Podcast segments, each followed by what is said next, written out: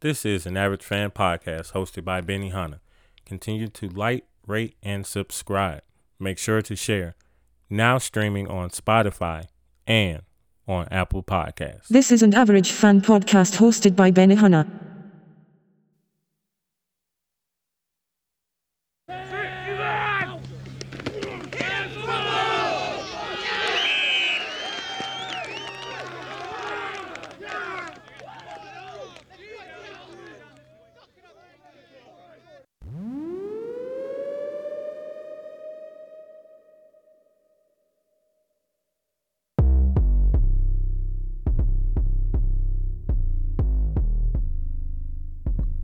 Welcome back to the show, everybody. Welcome back. How we doing? It is an average fan podcast. Your host Benny Hanna. Surprise Saturday, man. This possibly, y'all. This possibly could probably be one of the most crazy sports Saturdays we've had in a minute. Shall we? Shall we dare say it? History? Nah, we'll unpack it. But how y'all doing? Welcome back to an Average Fan Podcast. Your host Benny Hanna. Boy, did we have a treat on Saturday. Did we have a treat? We were treated to some good sports. So if you're in the MLB, if you're in the baseball, right? Braves, Dodgers, out. Top teams in MLB out. Braves bounced yesterday. Um, Phillies took advantage of that Atlanta bullpen, winning that game eight to three. Uh, Braves looked like they didn't have the energy or the mojo going in this series. Really looked bad. Phillies came in hot. Dodgers suffered the same fate as they went down yesterday, five to three. Padres winning that series. Dodgers were the best team in baseball, y'all. So that's Mets, Braves, and Dodgers all out of the postseason. Astros keep it strong, keep it moving. They complete the sweep of the Mariners in a six plus hour marathon. 18 innings and 42 total strikeouts. I told y'all we got treated to some gems. And then the Yankees. The Yankees. Could they be the next power MLB team to lose as they're down 2 to 1 to the Guardians? Guardians coming back in thrilling fashion. So we know what this will mean for the city of uh, Cleveland if they're able to go ahead and knock out the Yankees. Boxing. Yo, Wilder was back in the ring last night, first round TKO. This probably could be a step in the right direction for him as we've known he's kind of dealt with some some issues, mainly some Tyson Fury issues, right? So we know what he is. If my opinion, right, if Wilder can develop into an overall boxer to go along with that power, he will dominate like we have not seen before. Moving on. Because the real subject matter at hand, y'all heard it at the beginning. That college football, man. That football. Week seven was a doozy. Okay. Man, y'all found out. Boy, we found out. We can find out Saturday. Boy, did we learn some things on Saturday?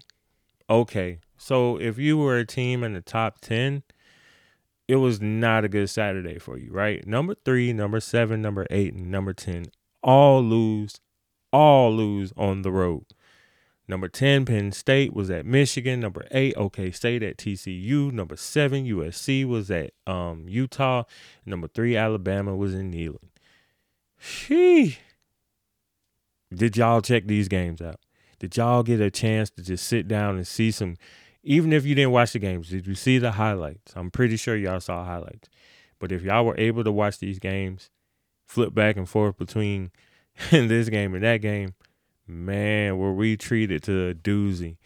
So let's get in straight into it. Number 10 penn state. Dominated in the second half man. They lose 41 to 17 to number five ranked then Michigan. The Wolverines seem like they have an MO, right? They have an identity. And you can beat teams that have talent, but it's hard to beat teams that have an identity. teams that really know what they are and they're they're firm, they're they're they're strong in their roles, let's say, right? Penn, um, Michigan has this MO, right?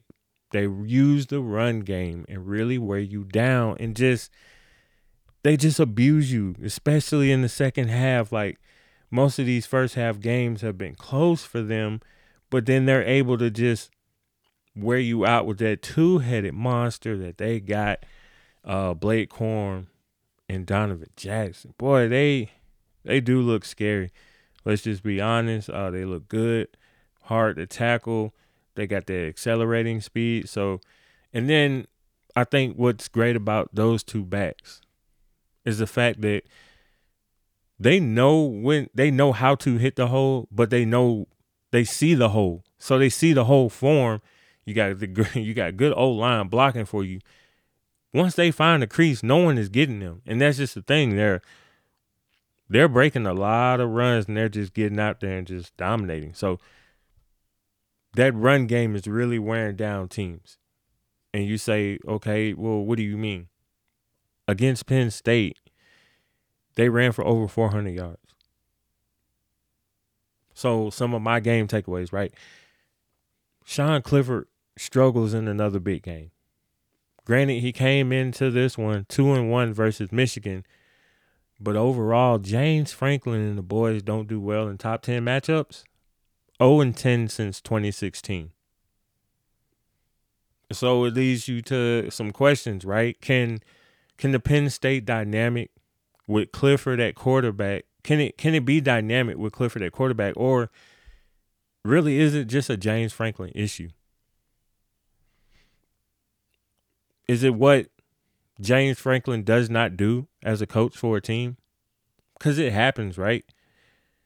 So Penn State only had 111 rush yards, with Clifford being the leading rusher with 74 on the ground.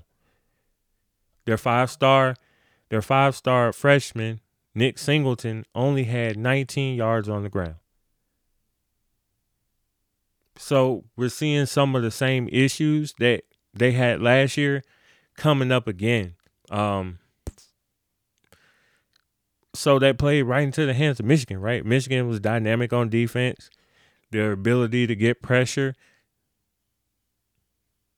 But there again, takeaways. My question for Michigan will be if they're not able to successfully run the ball, right? Can JJ put the team on his back? He has the talent, but can he really put them on his back? He's dynamic, rolling out the pocket. He's threat. he's a threat to run. He's quick.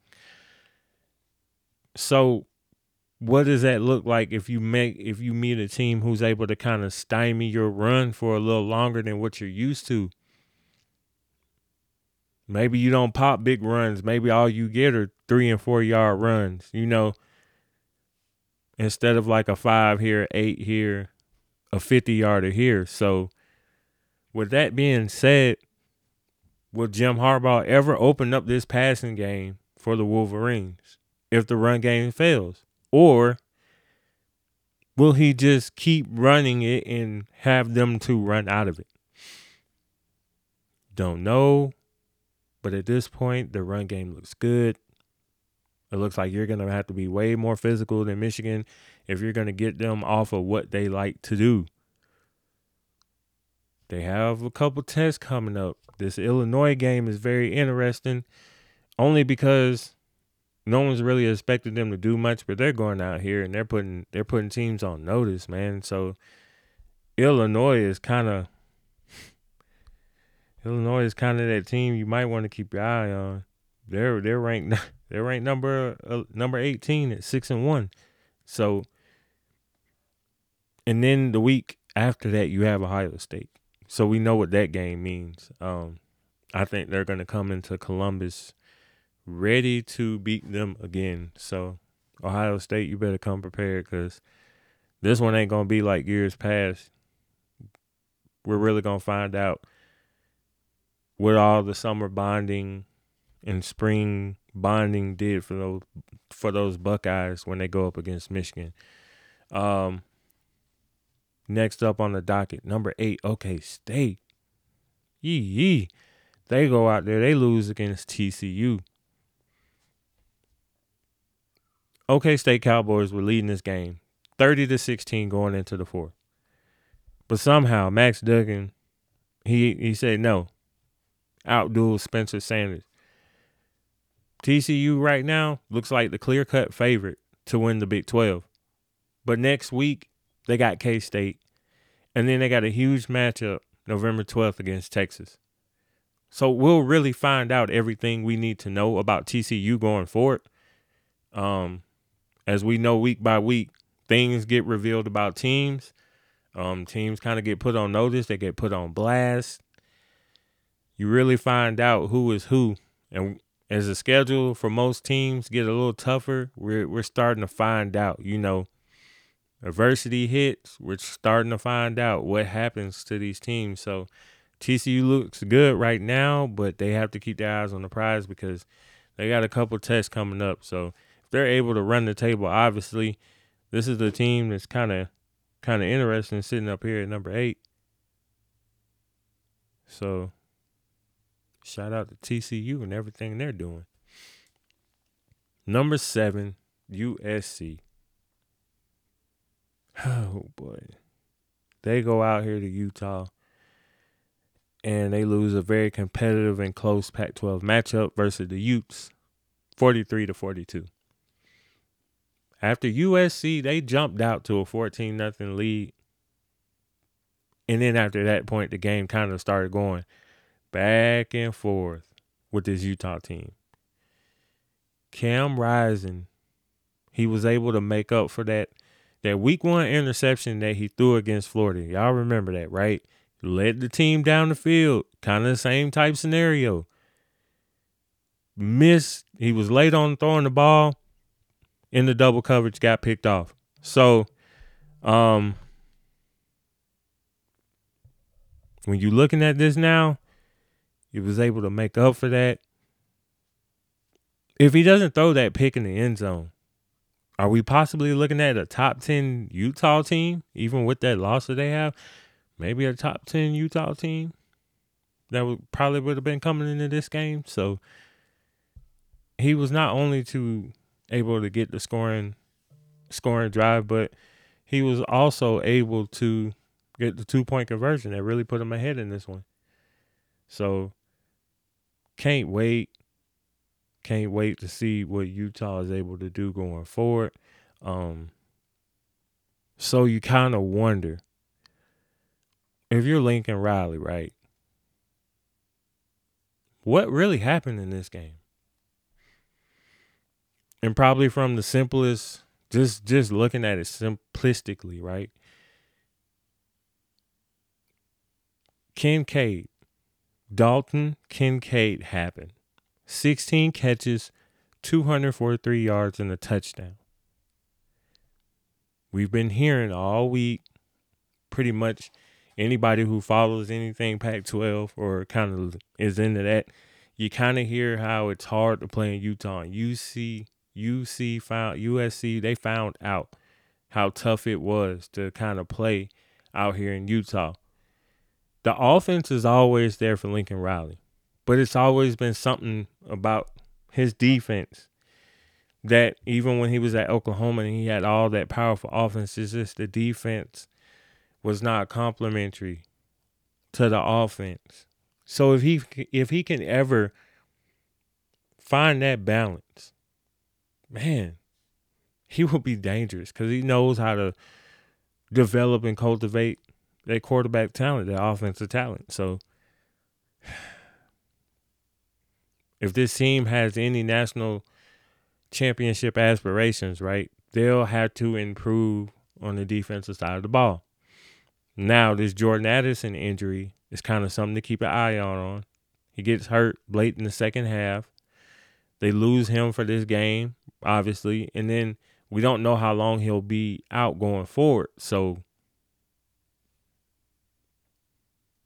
but speaking of going forward, Josh Heupel in Tennessee. How big are the steps? How big were the steps that they took yesterday in taking down mighty Bama? um, it's weird to. So many people kind of predicted this and they saw this coming. They were like, Tennessee is going to be the team to really beat Alabama. They match up well. So this was kind of in the cards. It was kind of out there. It was kind of the known unknown. Things align in the universe, right? As they say. And when they align to us, weird things happen, right? So, what had to align for Tennessee to be able to win this game? As we talked about it, they had to have that dual threat quarterback, right? They had that check. Bama's weak, their Achilles heel of their defense, right, had been their secondary. Check. Why is that a check? Because Hendon Hooker's able to throw the rock. We already know he had Bru McCoy and, and, and some receivers, but then they had this this Hyatt kid just – just show up out of nowhere, and we'll get to him in a little bit. But it was a lot of things that had to go right for Tennessee, as do any team to win games, to win championships, to overcome certain adversities. Things have to go your way. So, with that being said, Bama had a lot of penalties a lot of penalties. And they hurt. They were at some crucial times. They had an interception that was a ball that was intercepted by Kool-Aid McKinstry. Ran it back pretty much all the way uh, in the Tennessee territory. Called back interception, uh, interference, pass interference in the end zone. You negate that, you wipe that out. Belmont was down 28 to 10 but you kind of felt like they were always going to make a run to get back in the game. And that's exactly what Alabama did. Tennessee was still playing good enough, but Bama, they started to mount a comeback. Tied the game at, thir- at 28 all. Then they took a 35 to 34 lead after a missed extra point from Tennessee happened. Y'all know what's coming next, right? The Hooker for Heisman campaign. It's going to start, and rightfully so. I mean, he got the win in this environment against those guys, right? Anytime you're able to take down a Nick Saban team that is Alabama, everything they represent, they stand for, they're pretty much the standard in college football. You're able to take down that team, people start looking at you differently. It's all about how you move forward now, as we were talking about, moving forward. How does Tennessee, Hendon Hooker, how do they move forward? Because now the hype is there. But he was on point, y'all. He was on point. Okay. Not only after Alabama missed that field goal, he was able in two plays to take them down and get in the field goal range to win this game. His wild out Jalin Hyatt, as I talked about earlier, six huge catches, right? 207 yards and five touchdowns. Highlighting that bad secondary play for Nick Saban. Jalin Hyatt looked like he was playing for the Kansas City Chiefs out there, y'all. But how can we not forget Bryce Young coming back from his shoulder setback? Went 35 of 52, 455 through the air and two touchdowns. He kind of looked normal. He really looked like himself. But what does this game look like if he's not able to be Houdini and escape their Tennessee pressure?